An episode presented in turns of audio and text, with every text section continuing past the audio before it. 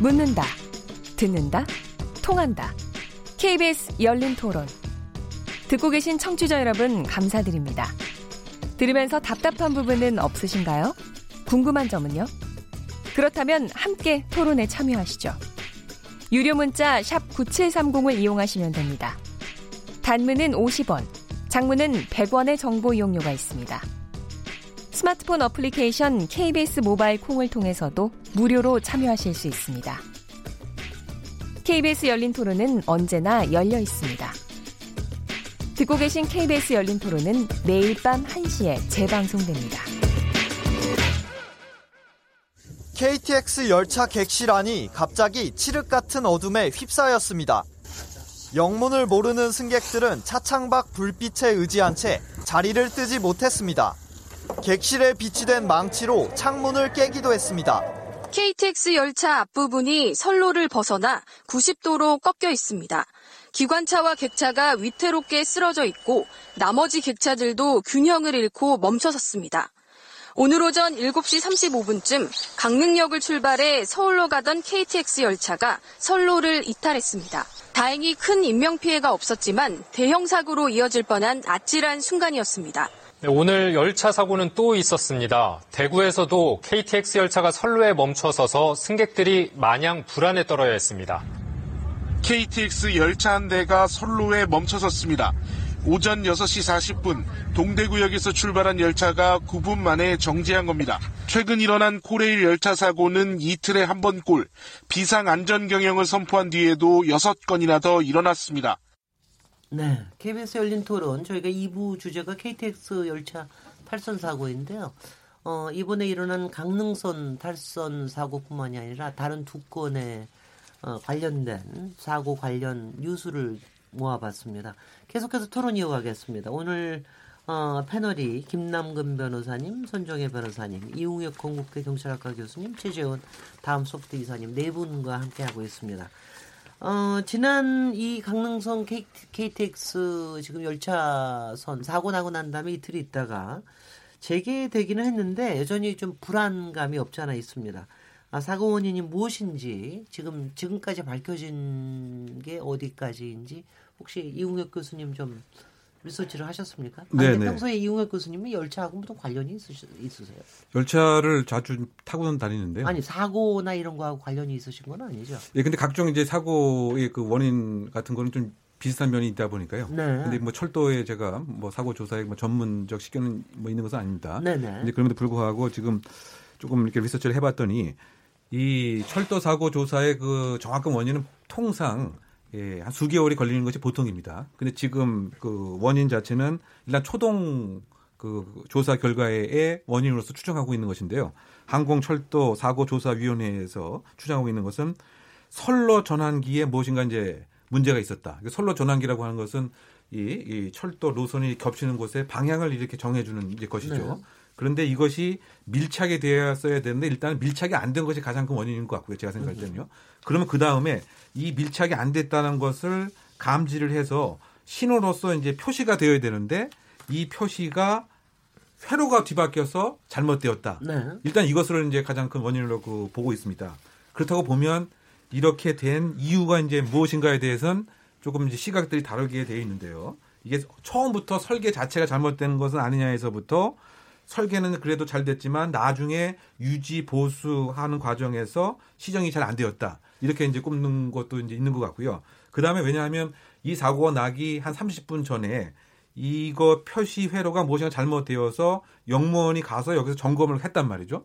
그런데 사실 엉뚱한 곳에 잘못됐다라고 엉, 엉뚱한 곳에 가서 그것은 잘 됐다. 그래서 거기 통과해도 돼야 된다. 라고 해서 결국은 이제 통과를 해서 이렇게 T자로 이제 그, 예, 꺾여져서 이제 탈선이 된 것인데요. 어쨌든 큰 틀에서 보게 되면 두 가지가 원인으로 이제 보는 것이죠. 선로 전환기가 적어도 1년까지는 잘 작동되다가 최근에 와서 이게 밀착이 안 됐다. 두 번째는 그 밀착 안 되는 것을 사전에 그 어, 장애를 표시하는 회로로서 파악을 됐어야 되는데 이것이 거꾸로 꼽혀 있어갖고 파악을 음. 못했다. 네. 일단은 이 두 가지를 원인으로 추정하고 있습니다. 어, 굉장히 굉장히 아주 적확하게 설명을 해주시 해주시는데요. 저 이번에 이 사고 자체 이 과정 중에서 조금 정말 너무 이거 황당하다라고 싶으신 게 어떤 거였습니까? 일단 김남근 변호사님, 아니 김남근 변호사님. 네, 예. 일단 탈선했다는 거죠. 탈선은 보통 이제 거. 대규모 어, 인명 피해로 아니라서 너무 다행이에요. 발생 외국 사례 보면 뭐 정말 끔찍한 대형 사고일 수 있는데 어찌 됐든 16명 다치시긴 했지만 네. 많은 분들 불편을 겪긴 했지만 극심한 인명 피해가 없었던 게 천만 다행이라는 생각이 들고요. 둘째, 두 번째 사고 이후에 조사 과정 중에 나온 이야기가 30분 전에 네. 이 사고를 알았고 알 수 있었고 예방할 수 있었는데도 네 감지가 됐었다는 거죠 신호 이상 체계가 네. 그럼에도 불구하고 막지 못했던 것 이게 이것들이 어이 너무나 그 안일한 대처 아니냐 네. 이런 지적을 피할 수 없을 것 같고 두 번째는 200명이 타는 승객의 그 안전 관리하는 승무원들이 정말 소수구나. 그런 걸 처음 알았어요. 네. 네. 그래서 아 우리 기차 타면 생각해 보면 KTX 타나 이런 거 탈 때 승무원들 없거든요. 표 네. 검사할 때 한 번 이렇게 왔다 갔다. 그래서 아 이게 실제로 이런 사고가 났을 때는 이야기할 직원도 없겠구나. 그런 분들이 조금 우려스럽게 다가왔습니다.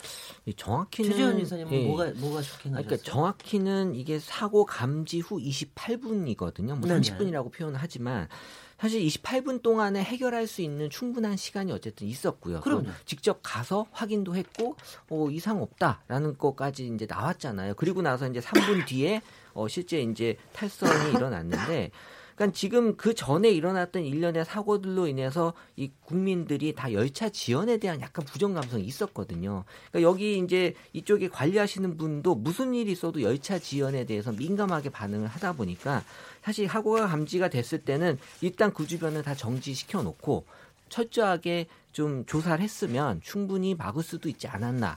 시간적으로는.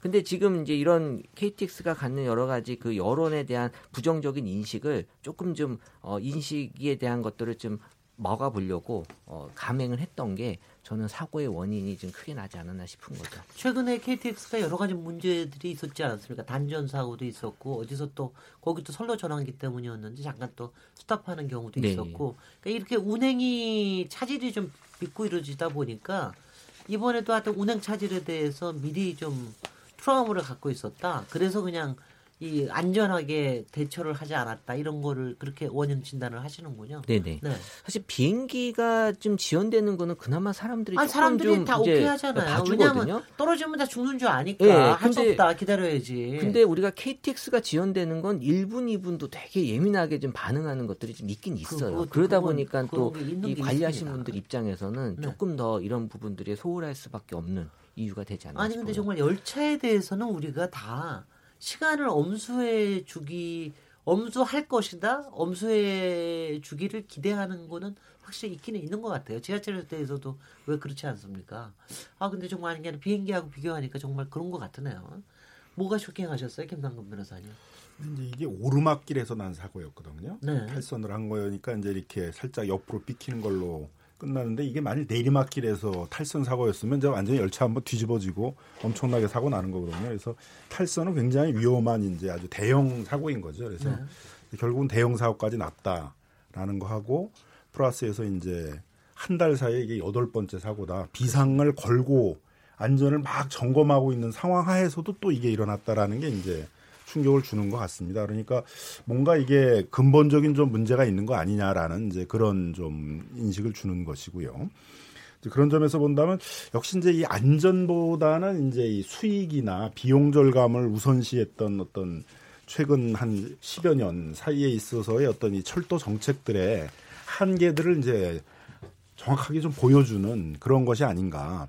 그래서 철도는 이제 굉장히 많이 늘어났거든요. 철도의 길이나 이런 것들도 이제 한 10% 가까이 한 8,400km 정도 되는 게 한 이제 9,000 뭐 한 500km 이렇게 늘어났으니까 한 10% 정도 더 늘어났는데 오히려 이제 그 인원들은 줄었어요. 인원을 이제 굉장히 많이 줄였고 그다음에 이제 철도 차량 같은 경우도 이제 20년 지나면은 이제 예전에는 뭐 폐기를 해야 된다 그런 논의도 있었습니다만 이제 20년 지난 것들에 대해서도 이제 계속 많이 사용하다 보니까 어떤 경우는 이제 뭐 30년, 40년이 되는 것들도 있게 되고 그다음에 또 찰, 철도 차량 정비를 1년에 이제 횟수가 있어요. 뭐 4회에서 뭐 한 7회 이렇게 하던 것들을 이제 횟수도 또 줄이고 정비 횟수도 줄이게 되고 숫자를 줄여야 되니까 이제 이런 것들이 이렇게 누적이 되면서 나타나고 있는 현상이 아닌가. 그래서 사실 철도에 대한 좀 정책을 자꾸 인원 줄이고 뭐 그 비용을 줄이기 위해서 그 차량 점검한 횟수도 줄이고 차량에 대해서도 노후한 거 계속 쓰도록 하고 이제 이런 정책에서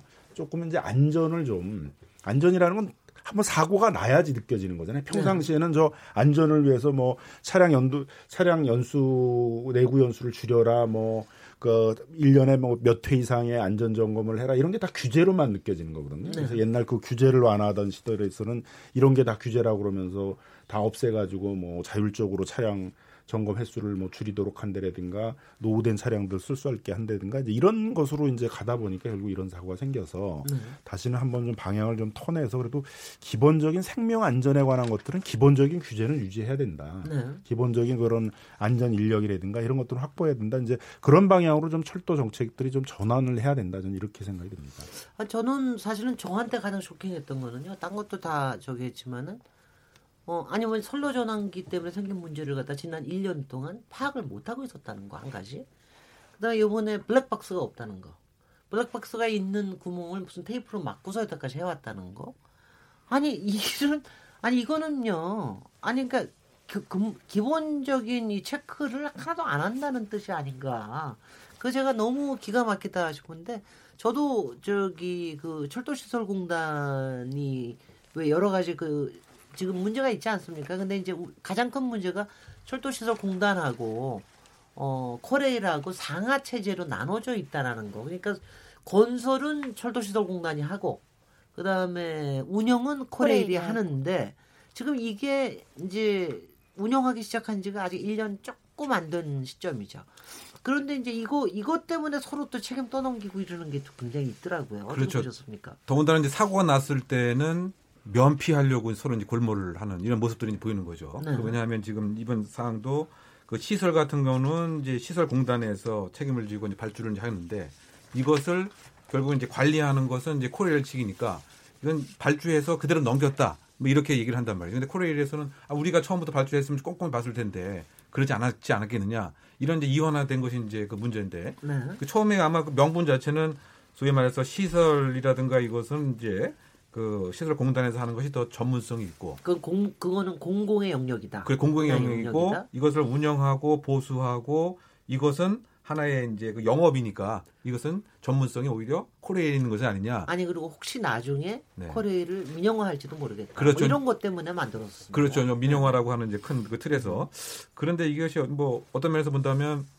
그 시설에 있어서 이제 관리와 그 다음에 처음에 시공과 이것이 일직선상에 그 있어야 그 전문성도 오히려 또 확보가 될 수가 있는 것인데 네. 이번에는 이제 그것이 뭔가 문제가 있다고 하는 것이 그대로 보여진 것 같습니다. 그래서 바꿔 얘기하면 이제 이번에도 그, 어, 이 연도, 이 신호 검사를 이 시설공단에서 발주를 하고 우리는 그것을 제대로 인계를 했다. 네. 이런 것이 이제 지금 시설공단의 입장인데 네. 지금 코레 입장에서는 아 우리가 그 제대로 이제 검증한 것은 이제 아니다.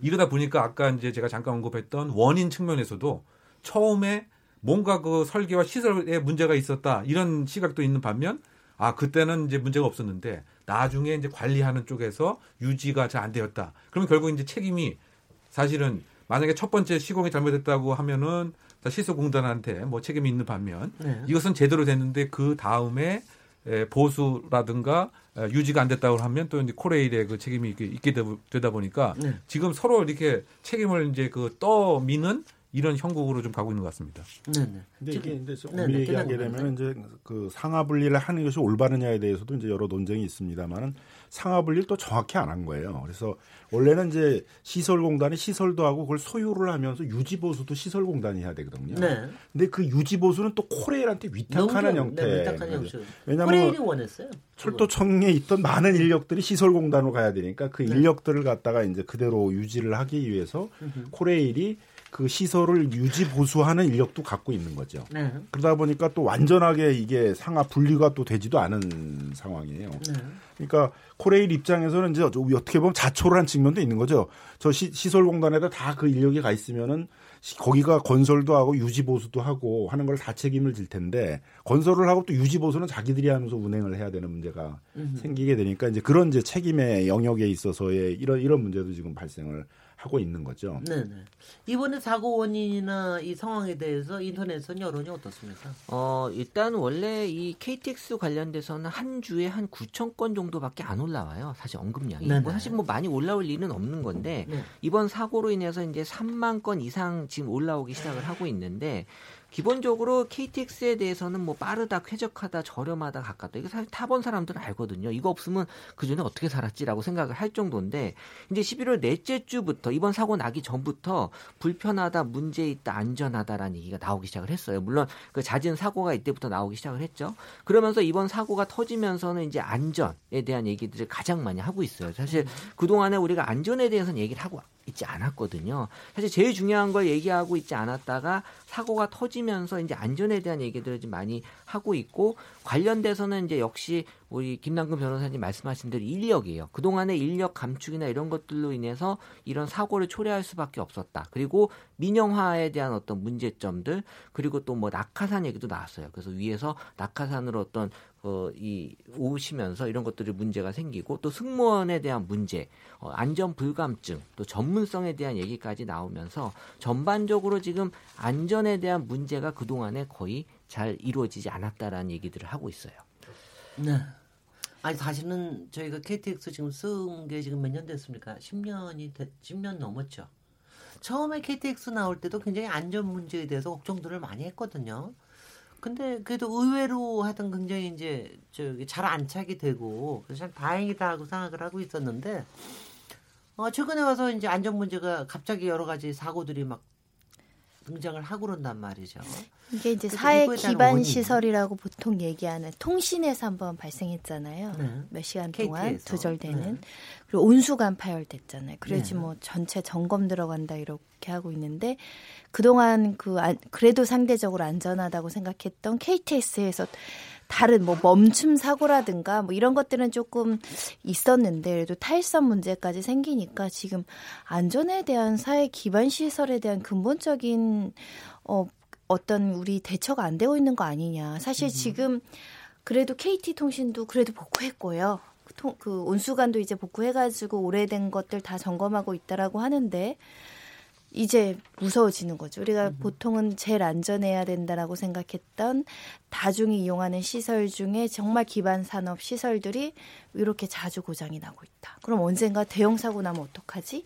이런 우려가 생기면서 지금 총체적인 뭐 부실 문제에 대해서 이번에 KTX는 제대로 말씀하신 것처럼 비상경영 체제에 들어간다고 했는데 이 문제가 생긴 거거든요. 네.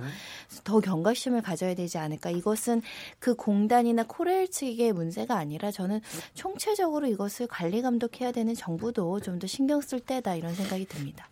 이번에 그 네. 20일 동안 네, 10건이 발생했단 말이죠. 그죠 말이죠. 그럼 이틀에 한 건 발생하기 때문에 국민들이 아 이거 목숨 걸고 뭐 KTX 타야 되느냐 이런 냉소적인 시각도 있었고요. 가장 충격적인 것은 총리께서 KTX를 실제로 방문해 갖고 네. 재발 방지 이제 지시를 그 했는데 예. 네. 근데 3일 만에 이게 4일 만에 또 발생을 했기 때문에.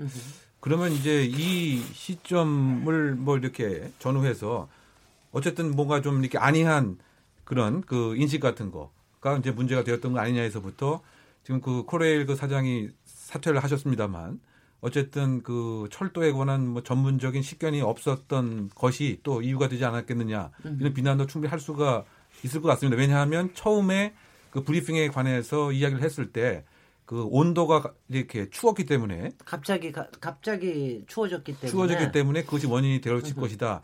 그런데 그 국민들의 입장에서 이렇게 들었을 때도 야, 그, 이 정도 야, 추운 거 가지고 그런 문제 생기면 생기냐? 말이냐? 그러면 시베리아 철도는 그러면 매일 탈선해야 되는 거 아니냐 네. 이런 의식이 분명히 그 있었단 말이죠.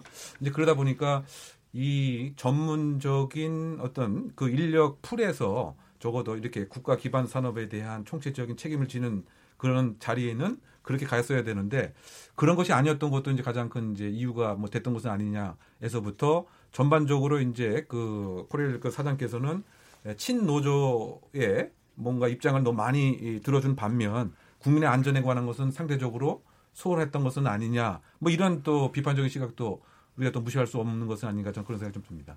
아니, 아닌 게 아니라 저도 굉장히 흥미로운 사실을 봤는데 이번에 저기 그 사장이 사퇴를 하고 나니까 이번에 노조들이 나서 가지고 사퇴 받아들이지 말라. 사퇴 반려 반려하라. 라고 하는 거를 또 진정을 하고 그러더라고요. 그러니까 분명히 친노조적인 성향이 있었던 건 확실한 것 같은데요.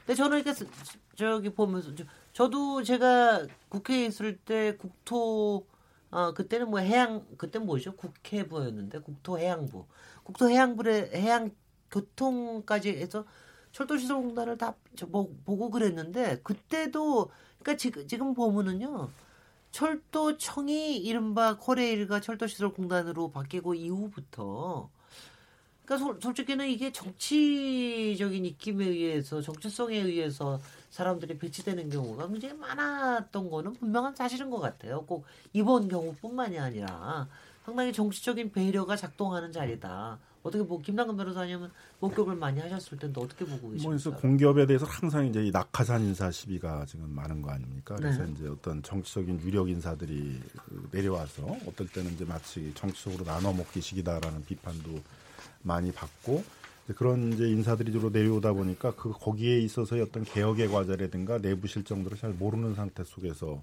운영을 한다 이런 비판들이 이제 많이 있었던 거죠. 근데 네. 아마 이제 지금 코레일 사장이 오시게 된 건 아마 그 당시의 상황은 비정규직의 정규직화 문제라든가 이 그 노동 문제라든가 이런 게 좀 이슈였기 때문에 상대적으로 그런 쪽에 이제 좀 전문성이 있다라고 하는 이제 그 네네. 어, 사장이 이제 오게 됐던 것으로 보여지는데요. 이제 뭐 그런 문제는 어느 정도 해결을 했으니까 이제 철도 자체 어떤 구조적인 개혁의 문제. 그래서 민영화도 그럼 계속 갈 거냐? 이게 민영화를 전제로 어쨌든 분리시켜 놓은 거거든요. 그래서 네. 원래대로 했으면 이제 시설관리공단이 공공성을 가지고 그 시설과 유지 보수를 다 하는 것이고 그다음에 이제 운행만 하면서 그 운행하는 거는 이제 민영화를 시키겠다고 그 운영하면서 민영화 시킨 걸 또 쪼개 가지고 뭐 SRT하고 KTX 이제 이렇게 간 건데 네. 어쨌든 이렇게 가는 과정 속에서 이 안전이 소홀해되고 시설의 유지 보수 이런 데 문제가 많다는 게 계속 드러나고 있는데 그런 전 정권들이 잡았던 큰 방향들을 계속 갈 거냐 네. 아니면 다시 공공성을 강화하는 방향으로 갈 거냐 이런 부분에 대한 어떤 이 개혁적 과제에 대해서 자기 좀 비전을 갖고 이것들을 할 수 있는 이제 이런 사람이 좀 와야 될 거라고 보여지고요. 어쨌든 이걸 뭐 다시 재통합할 것인가의 이제 문, 문제에 대해서는 또 여러 가지 논쟁이 있겠지만 적어도 안전은 강화시켜야 되겠다. 이제 그런 게 좀 있어야 된다고 저는 생각을 합니다. 그래서 음. 뭐 저도 이제 국토교통부 뭐 관행혁신위원회 윤정을 만나서 이 철도 안전 문제에 대해서 위원회에서도 많이 점검을 했었는데 그때도 이제 계속 나온 게 이걸 자꾸 외주화를 시켜 보이니까 네. 이 철, 철도 시설이나 이런 걸 보수하시는 분들은 또 전부 다 이게 외주 회사들의 사람들이에요. 유지 보수한 사람들이 다 외주. 다 그러니까 그분들이 하다 보니까 또 거기는 비용을 절감하기 위해서 적은 숫자로 하다 보니까 저쪽에서 기차가 오는지 안 오는지 이런 것도 다 보면서 안전 요원을 배치해서 보수를 해야 되는데 짧은 시간 안에 보수를 하려다 보니까 사망 사고도 자꾸 네. 생기게 되는 문제도 있었고 그다음 보수하시는 분들이 일단 자격이 없어요. 왜냐하면 자격이 있고 숙련도가 높은 사람은 한 비용이 많이 들잖아요. 그러니까 자꾸 젊고 그 숙련도가 떨어지고 이런 사람들을 비정규직으로 채용해서 비용 그 비용을 절감하려다 보니까 차량 정비나 이런 철도 보수의 어떤 전문성 자격증 인, 이런 게 좀 없는 사람들이 많이 일을 하게 되니까 그런 걸 뭐 인증제를 하자라든가 아니면 일마다 적정한 인력들을 확보해서 보수를 하게 하자라든가 이런 걸 이제 해야 된다라는 것들을 이제 저희들도 뭐 이렇게 권고를 하고 그랬습니다. 그래서 그런 좀 조직 시스템을 갖춰야 된다. 그리고 그런 분들을 가능하면 생명 안전에 관련된 일을 하는 사람들은 좀 정규직화해라. 그런 분들 했는데 이제 그런 것들이 이제 지금 더딘 거죠. 잘 정확히 갖고 있질 않아서 그래서 철도의 전체적인 정책의 패러다임을 안전을 강화하고 너무 비용 수익 뭐 이런 것들을 자꾸 강조하는 쪽에서 좀 방향을 좀 전환할 필요가 있다. 그런 걸 할 수 있는 사람이 좀 저는 코레일 사장으로 와야 된다 생각합니다. 아니 근데요. 아까 왜 손종혜 변호사님께서 왜 거기에 있는 요원들, 승무원들이 어, 안전교육들을 별로 못 받은 것 같고 그리고 그 사람조차 몇 명이 되지 않더라 그러는데 제가 또 이번에 보고 하나 놀란 것이 그게 코레일 직원들이 아니더라고요. 코레일 관광개발이라고 하는 별도의 회사에서 거기에 파견 나와서 안, 저 승무원 역할을 하고 있는 거더라고. 아니 왜 이렇게 자꾸 쪼개는 겁니까? 이게 이제 쪼개서. 외주화 현상이라고 코레일이 이제 업무 중에 대부분 철도 시설 정비, 차량 유지 보수 관리, 안전 관리 핵심 업무를 이제 자회사라든가 민간 업체에 맡겼다라고 하고 아까 네. 말씀하신 승무원도 이제 외주화입니다. 역무 서비스는 뭐 코레일네트웍스 그 KTX 경정비는 뭐 철도 차량 엔지니어링, 객차 중정비는 코레일테크 이런 식으로 자회사 관련 업체, 협력 업체 이렇게 외주를 주다 보니 실제로 2012년도 대법원 판례에서는 안전 업무는 정직원만 해라. 안전과 음. 관련된 업무 이런 판례까지 나와 버리니까 승무원들의 본연의 임무에서 안전 관련 업무가 빠지는 거예요. 근데 실제로 승객들이 무슨 문제가 생겼을 때는 승무원을 찾아갈 수밖에 없잖아요. 네. 그러니까 이게 승객들의 안전에 대한 대처가 판례도 배치되고 이 지금 운영 자체도 배치되다 보니까 그래서 지금 안전 교육도 굉장히 소홀하게 이행되고 있다. 승무원들이 오히려, 오히려 받고 싶은데 본연의 업무가 아니라고 해버리니 이게 좀 미스 매치가 돼가지고 좀 이게 복잡해지고 네. 세분화돼서 결국적으로는 총체적인 어떤 단합해서 교육을 받고 모두 다 강화돼야 될 게 여기는 하고 저기는 하고 분리되어 있고 이런 네. 문제가 네. 발생하고 심지어 코레일하고 철도공단이 소송도 해요. 책임 소재를 가, 공방을 벌이기 위해서.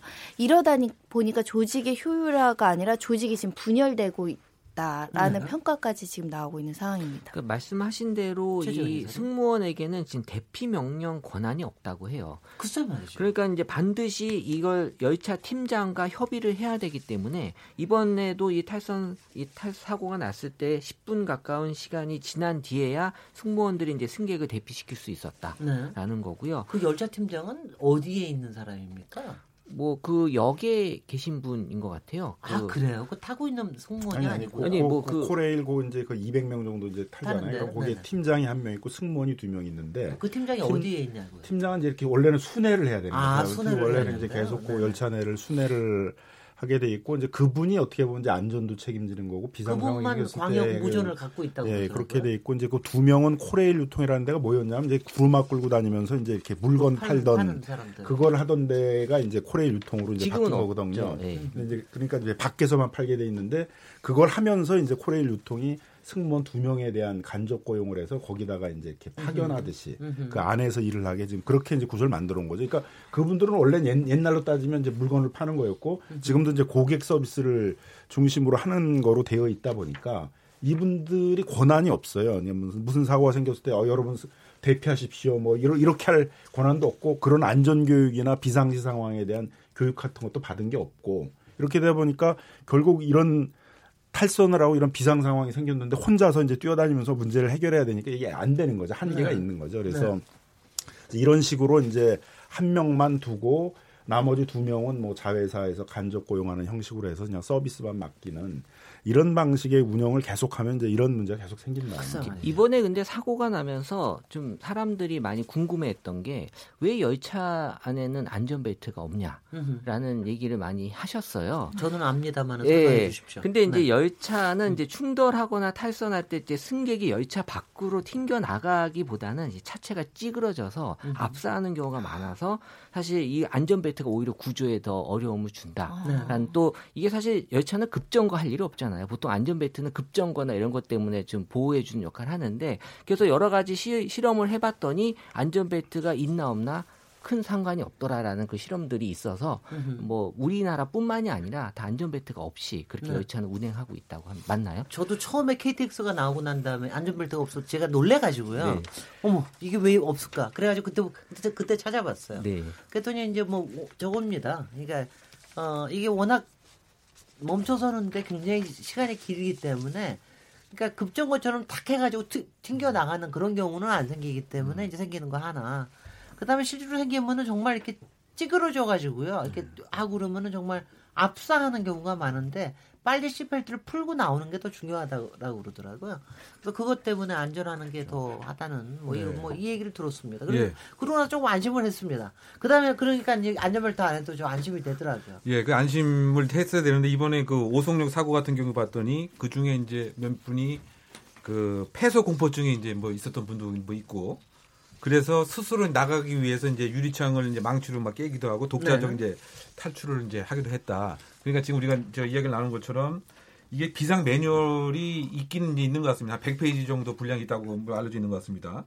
그럼 거기에 예, 일반 승무원도 함께 사고를 진압하고 승객을 대피하도록 되어 있는데 아까 우리가 네. 이야기 나눈 것처럼 이것이 반드시 이제 열차 팀장과 협의를 해야 되고 열차 팀장이 직접 지시를 그 승무원에게 열차 승무원에 내리게 되면 이게 불법이 되는 거예요. 불법 파견에 네. 해당이 되기 때문에 그러다 보니까 지금처럼 이 교육을 못 받은 상태에서 이렇게 돌발 상황에서 우왕좌왕하는 것은 그 당연할 수가 있다. 그러니까 지금 어떻게 보면 그 안전벨트 없는 것뿐만이 아니고 어떻게 보면 심리적으로도 무엇인가 승객들에게 예, 예, 안정감을 줘야 되는 그런 인원들이 그 있어야 되는데 네. 인원들이 있다고 하더라도 이 분들이 평상시에 훈련을 전혀 받지가 않았기 때문에 또 그리고 독자적으로 무엇인가 행동을 하게 된다면 이것이 지시를 받아서 지시냐 협의냐 이것도 상당히 애매한 거고 그다음에 불법으로 이제 될 수가 분명히 그 있기 때문에 이것은 구조적으로 인, 무엇인가 불안감을 항상 줄 수밖에 없는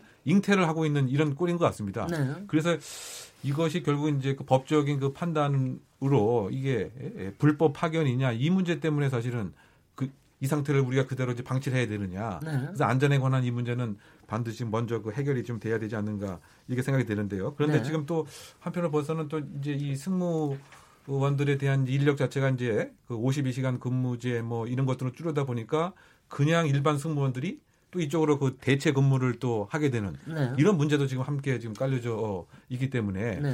이게 안전에 관한 것이 그 무엇보다도 이제 우선시 돼야 되는 이런 상황에서 상당히 불안한 그지가 없고 아까 그 사회자님께서 가장 쇼킹 했던 것이 무엇이냐라고 했을 때 블랙박스 없는 거. 예, 저 네. 그것뿐만이 아니고 네. 만약의 경우였는데 혹시 이제 그 북한 대표단이 네. 이 KTX를 탔다라고 했을 아, 때 상상도 못. 예, 왜냐하면 그 김정은 위원장이 네네. 가장 지금 관심 있는 것이 KTX 이 상황에서 예, KTX를 타고 어디 서울 명소를 가고 어딜 간다고 했었는데 그것도 사실 그 작년에 그 북한 대표단이 평창 가는다고 KTX 타서 김여정 네네 부부장하고 음, 예, 부부장이 또 보고를 하지 않았습니까? 근데 만약에 이 KTX를 타서 이런 일이 벌어졌다고 한다면 저는 그것이 가장 아까 쇼킹했었다고 생각했었는데 상상도 못했어요. 네, 기회를 잠깐 잃어버리고 지금 생각이 나서 말씀드렸습니다. 여기서 잠깐 청취자 여러분들이 보내주신 문자 메시지들 읽어보겠습니다. 댓글 읽어주는 남자 정희진 문자 캐스터 연결합니다. 네, 안녕하십니까. 문자캐스터 정희진입니다. KBS 열린 토론 목요일 코너죠. 키워드 토크의 두 번째 키워드는 KTX 탈선 사고인데요. 청취자 문자 소개해드리겠습니다. 네, 먼저 휴대전화 끝자리 9523번 쓰시는 분. 철도 민영화를 추진할 때부터 안전 문제가 불거질 것 같아 걱정했는데 우려가 현실이 된 것 같네요. 대책이 필요합니다. 콩으로 의견 주신 미카라는 아이디를 쓰시는 분입니다. 신호단자가 1년이 넘게 잘못 끼워져 있었다고 하는데 어떻게 이런 일이 발생했는지 정말 이해하기 힘듭니다. 휴대전화 끝자리 5596번 쓰시는 분. 한국철도시설공단과 코레일로 업무가 나눠져 있다고 하는데요. 옛날처럼 철도청으로 일어나 있으면 좋겠습니다. 그래야 책임 소재도 분명해지고 업무 효율이 높아질 겁니다. 휴대전화 끝자리 8888번 쓰시는 분. 문제가 생길 때마다 관할 업무인지 아닌지 따지기 바쁜데요. 이렇게 책임 떠넘기기가 일상화된 상황에서 철도 시공과 관리가 따로따로인 건 적절치 않아 보입니다. 우리 사회 모두가 책임을 통감해야 할 것 같습니다. 휴대전화 끝자리 9944번 쓰시는 분. 사람을 줄이고 지출을 줄이는데 몰두하다 보니 안전사고가 끊이지 않고 있는데요. 경영 효율성만 강조하는 민영화는 재고해야 합니다. 휴대전화 끝자리 0019번 쓰시는 분, 방송 잘 듣고 있습니다. 이번 열차 탈선 사고는 기계적인 오류보다 사고 후 대처 매뉴얼 부재가 더 큰 문제인 것 같습니다. 더불어 우리나라 방방곡곡 묵묵히 수고하시는 안전 업무 담당자분들 추위에 건강 잘 챙기세요라고 보내주셨네요. 네, 휴대전화 끝자리 9540 쓰시는 분. 남북철도 공동사업을 추진한다는데 코레일에서 자꾸 사고가 나서 걱정이네요. 안전관리에 만전을 기해야 할 것 같습니다. 라고 의견 주셨습니다. 네, 지금까지 문자캐스터 정혜진이었습니다. 예, 감사합니다. 여러 문자들이 지금 이제 지적을 하신 게 여러 가지가 있습니다만 그 중에서도 이른바 상하 분리 체제 이 부분에 대한 걸 굉장히 많이 지적을 하셨습니다. 철도 예, 전 철도청처럼 어, 시설 건설하고 그다음 시설의 유지 관리하고 이거를 일원화해야 되는 거 아니냐 뭐 이런 얘기들을 많이 하셨는데 제가 좀 하나 궁금한 게 있습니다. 아마 김남근 변호사님이 아실 것 같은데 어, 문재인 정부 시작을 할 때 말이죠. 그리고 김현미 국토부 장관이 취임할 때부터 철도시설공단과 어, 그다음에 코레일을 이렇게 일원화하겠다. 이런 얘기를 상당히 하고 그것 때문에 별도의 위원회도 만들고 그런 걸로 알고 있는데 그럼 문재인 정부의 공약이기도 했고요. 지금 1년 반 정도 지났는데 왜 이렇게 아무 얘기가 그동안 없었던 겁니까? 어떻게 된 겁니까? 아무것도 없었던 건 아니고요. 네. 지난 이제 6월 달에 그 철도 공공성 강화를 위한 뭐 철도 산업 부조 평가 연구 용역 이런 걸 이제 발주를 했습니다. 그래서 그 이제 연구 용역이 지금 진행이 되고 있는데요. 네. 거기서 이제 대안을 제시를 하면 이제 그 대안을 중심으로 해 가지고 공공성 강화의 방식으로 이제 이 통합 문제 이런 걸 좀 논의하겠다.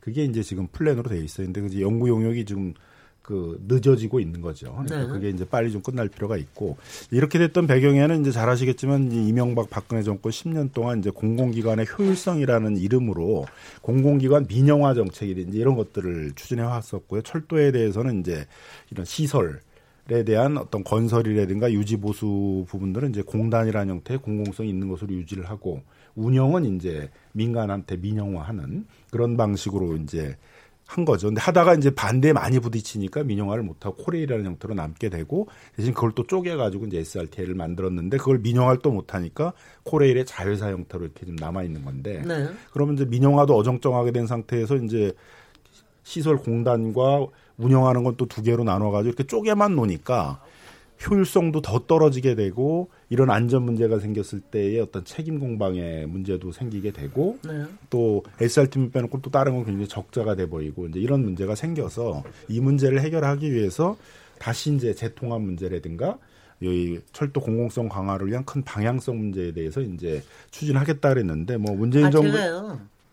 제가 뭐 조금 실례입니다만은 제가 이런 거 질문을 하고 싶은데요. 제가 들은 얘기에 의하면 솔직히 이 부분에 대한 민영화에 대한 일종의 관성이 좀 남아 있어가지고 국토교통부 안에서도 이 부분에 대해서 별로 적극적이지는 않다. 그래서 그러니까 차일피일 미루고 그 다음에 위원회 활동도 그렇고 보통 용역을 내보내는 거는요 연구 용역 특히 내보내는 거는 시간 끌기 위해서 내보내는 경우가 대부분입니다. 제가 제가 아는 바에 의하면 그래서 혹시 이거를 갖다가 끌기 위해서 그러는 거 아닌가 하는 이런 생각도 뭐 조금 이제 의심이 들기도 하는데 그런 부분은 어떻게 보십니까? 뭐 그거보다는 이제 문재인 정부의 전반적인 개혁들이 뭐 재벌 개혁도 그렇고 이런 뭐 공공 공기업들 개혁도 그렇고 이렇게 좀 진행을 하다가 다 지지부진 지금 중단이 돼 있는 상태여가지고 네. 뭐 이제 그런 상태들을 좀 반영해 주는 게 아닌가 이렇게 생각이 들고요. 그래서 네. 개혁을 추진하다가 이제 논쟁이 생기면 적극적으로 논쟁하고 설득하고 해서 극복해 가야 되는데 네. 논쟁이 심해지면 일단 그 부분들은 중단을 하고 쉬운 것부터 하자 그러다 보니까 이제 어떻게 보면 무슨 뭐 규제 완화 이제 무슨 뭐 이런 것들 상대방도 쉽게 동의할 수 있는 이제 그런 거 중심으로 이제 쉽게 할 수 있는 거 중심으로 가다 보니까 중요한 개혁들이 그냥 다 중간에서 흐지부지 좀 중단돼 있는 상태 아닌가 생각이 들고 공공기관 개혁, 뭐 철도 개혁도 그런 상태의 하나가 아닌가 이렇게 좀 생각이 들어요. 그래서 저는 초기부터 이 그러니까 오히려 저기 항공 같은 경우는 이제 얼마큼의 민영화라는 게 분명히 가능할 수 있는 건데 철도 같은 거는 민영화를 하려면 아예 철도 SRT를 따로 하든가 아예 처음에 시설 설치하는 것부터 나중에 관리 운영하는 것까지 그걸 완전히 따로 해서 그거에 대해서 뭘 받든가 이렇게 해야지 이걸 시설 건설하는 거하고 운영하는 걸 별도로 나눠서 한다라는 게 도대체 어불성설이다 그랬는데 이런 일이 벌어지고 말았습니다. 이용혁 교수님 어떻게 생각하십니까? 그러니까 이제 저는 이제 생각에 따라서 그러니까 이게 공공성이 물론 이제 중요한데 이게 민영화가 지금 저는 애매한 상태가 아닌가 이제 이렇게 좀 생각이 듭니다. 그러니까 지금 민영화가 완전 된 것도 아니고 그렇다고 공공성이 완전 담보된 것도 아니고 지금 중간 상태에 있다 보니까 서로 책임 그 어, 떠맨기식이 되고 만약에 정말 민영화가 되려고 한다면 지금 말씀하신 대로 뭐 SR을 있는 것처럼 완전히 별도 하고 또 다른 네. 뭐 또 다른 또 네. 민영화 회사도 있고요. 우리가 음. 보면 이제 하늘길이 이렇게 있으면 대한항공도 있고 아시아나항공도 있고 다른 뭐 진에어도 있고 뭐 이렇게 돼서 나름대로 뭐 경쟁을 정말 혁신적인 아이디어로 경쟁을 하게 되고 그러면 안전한 철도를 더 타려고 하니까 그런 식으로 확실하게 민영화 쪽으로 완전히 방향을 잡든 아니면 그것이 무슨 한계가 있다고 한다면 적어도 국가의 그 교통의 인프라하고 안전성을 담보한다고 한다면 아예 그 공적인 책임으로 확실히 주든. 근데 지금은 이것도 아니고 저것도 아닌 그 상태다 보니까 그 노조가 힘센 노조가 얘기하게 되면 그것으로 그 그냥 따라가게 되고요. 또 기존에 예를 들면 민영화에 대한 안을 입안했던 공무원들은 아까 말씀하신 바와 같이 관성의 법칙이 남아 있다 보니까 그쪽으로 계속 안테나는 또 남아 있는 상태고 네. 그러니까 상당히 조금 애매한 그런 입장이 아니겠는가. 그래서 확실한 그 지금 방향을 그 잡아서 그 안전이라고 하는 것은 그 무엇보다도 바꿀 수 없는 중요한 그 가치이기 때문에 그죠? 설령 뭐 정책 노선이 갑자기 바뀐다고 하더라도 안전을 우선성으로 하면 분명히 설득력이 그 있는 것이고요. 그래서 지금 잠깐 지금 뭐 소위 죽도 아니고 밥도 아닌 이런 상태에 지금 철도에 관한 이야기가 20년 전이나 지금이나 좀 애매한 상태가 있는 것이 아닌가. 그 확실한 방향과 선명성이 좀 필요한 시점이 아닌가 그런 개인적인 생각입니다. 네. 근데 이게 바꿀 근데 뒤돌리는 게 굉장히 쉽지가 않거든요. 영국 같은 경우에 이제 대처 정부 때 이제 굉장히 민영화 정책을 많이 써가지고 철도를 민영화했더니 계속 사고가 많이 나고 그 대형 사고도 굉장히 많이 났습니다. 그래서 이제 다시 공공성을 강화하자는 논의를 했는데 지지부진했고 프랑스 같은 경우 는 결국 그래서 다시 합쳤죠. 민간 다 정부 다 모여가지고 논의를 해가지고 다시 통합하는 방향으로 이제 결단을 내린 냈어요. 거거든요. 프랑스 같은 우리도 경우. 이제 그 순간에 와 있다는 거죠. 여기서 예, 이제 예. 더 이상 뭐 민영화로 간다는 건 어려운 것 같고 세계적으로도 더 민영화를 추진하는 나라는 이제 없는 것 같고요. 그 민영화에 대한 피해들이 다 드러나서 그럼 어떻게 할 거냐 이렇게 어정쩡한 상태 속에서 이런 문제는 자꾸 생기고 있는데 할 것이냐에 대해서 이제 결단을 내리고 그게 다시 이제 다시 통합하는 것이라 그러면은 프랑스에서 보여줬던 것처럼 과감하게 다 모여가지고 리더십을 좀 발휘해가지고 정부가 뭐 대통합으로 가고 안전성을 강화하고 이런 방향으로 가든가 이제 해야 될 것으로 보여지고요. 그래서 그런 점에서 본다면은 이런 개혁들을 좀 완수할 수 있는 사람 그런 사람이 코레일 사정으로 새롭게 와야 되지 않을까 생각이 듭니다. 코레일 사장뿐만이 아니라 뭐 사실은 정부 부처에서도 그렇고 저 아 뭐 하여튼 좀 조금 좀 강력하게 밀어붙였으면 좋겠다고 하는 생각이 드는 게 이 부분은 아니 저는 개인적으로는 정말 안전 문제만 생기면은 하여튼 너무 트라우마가 생겨서 그러는데 어, 특히 이제 이거 앞으로 남북 철도 사업 이제 공동 사업하고 뭐 저 유로까지 가고 유로 패스트하고 유로까지 가고 운운한다는데 사실 공동 사업하면은 누가 누가 설치하고 누가 관리하고 누가 유지하고 이러는 거에서 굉장히 철저해야 되지 않습니까? 그런 부분들에서도 이렇게 그냥 그냥 그냥 뭐 어떻게 그냥 어떻게 되겠지 하고 넘어가는 것 같아, 같아가지고 굉장히 좀 걱정이 됩니다.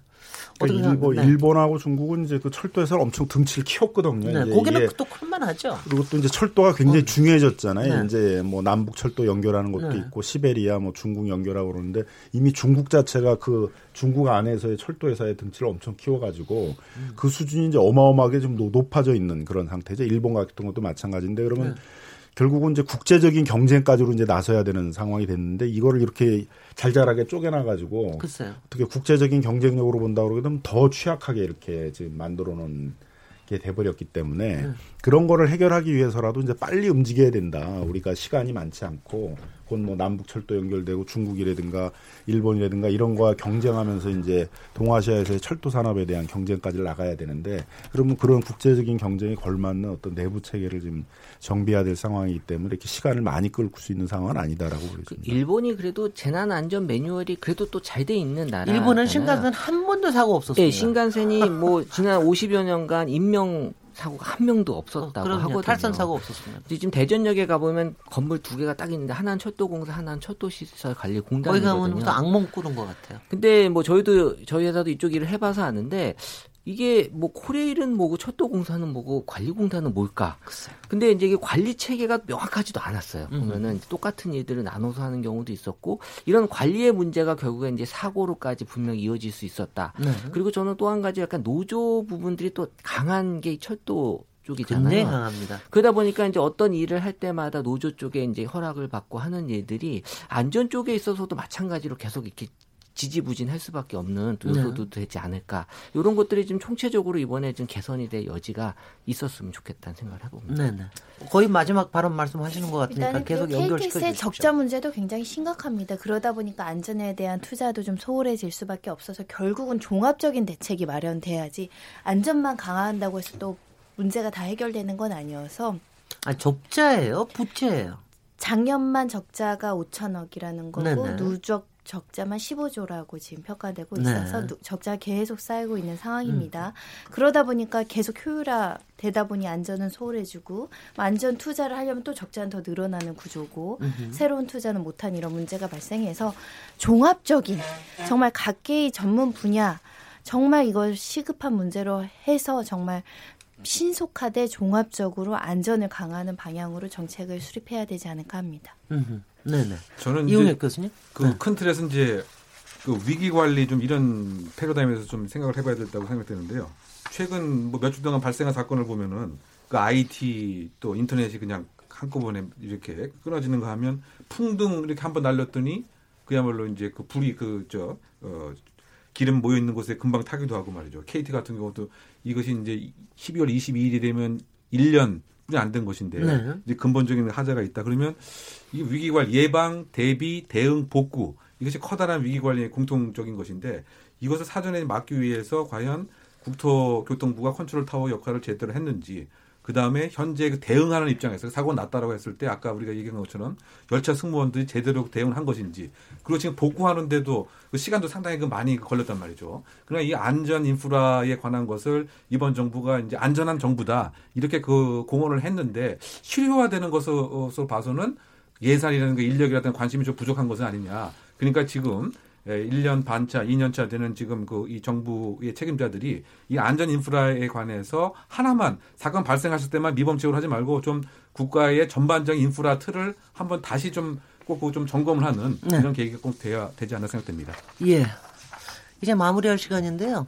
현대 사회를 위험 사회라고 얘기를 합니다. 우리가 문명의 이기를 많이 누리고 있을수록 한 번 일어나는 재난이 또 다른 재난을 불러일으킬 수 있는 이런 복합 재난이 일어날 수도 있는 이런 위험 사회라는 얘기를 많이 하는데요. 이런 걸 인식하고 저희가 좀 원점으로부터 좀 기본을 다져야 될 것 같습니다. 오늘 토론에 참여해 주신 김남근 변호사님, 손정혜 변호사님, 이웅혁 교수님, 최재원 이사님 감사드리고 저는 내일 7시 20분에 다시 돌아오겠습니다. 감사합니다. 네, 감사합니다. 감사합니다.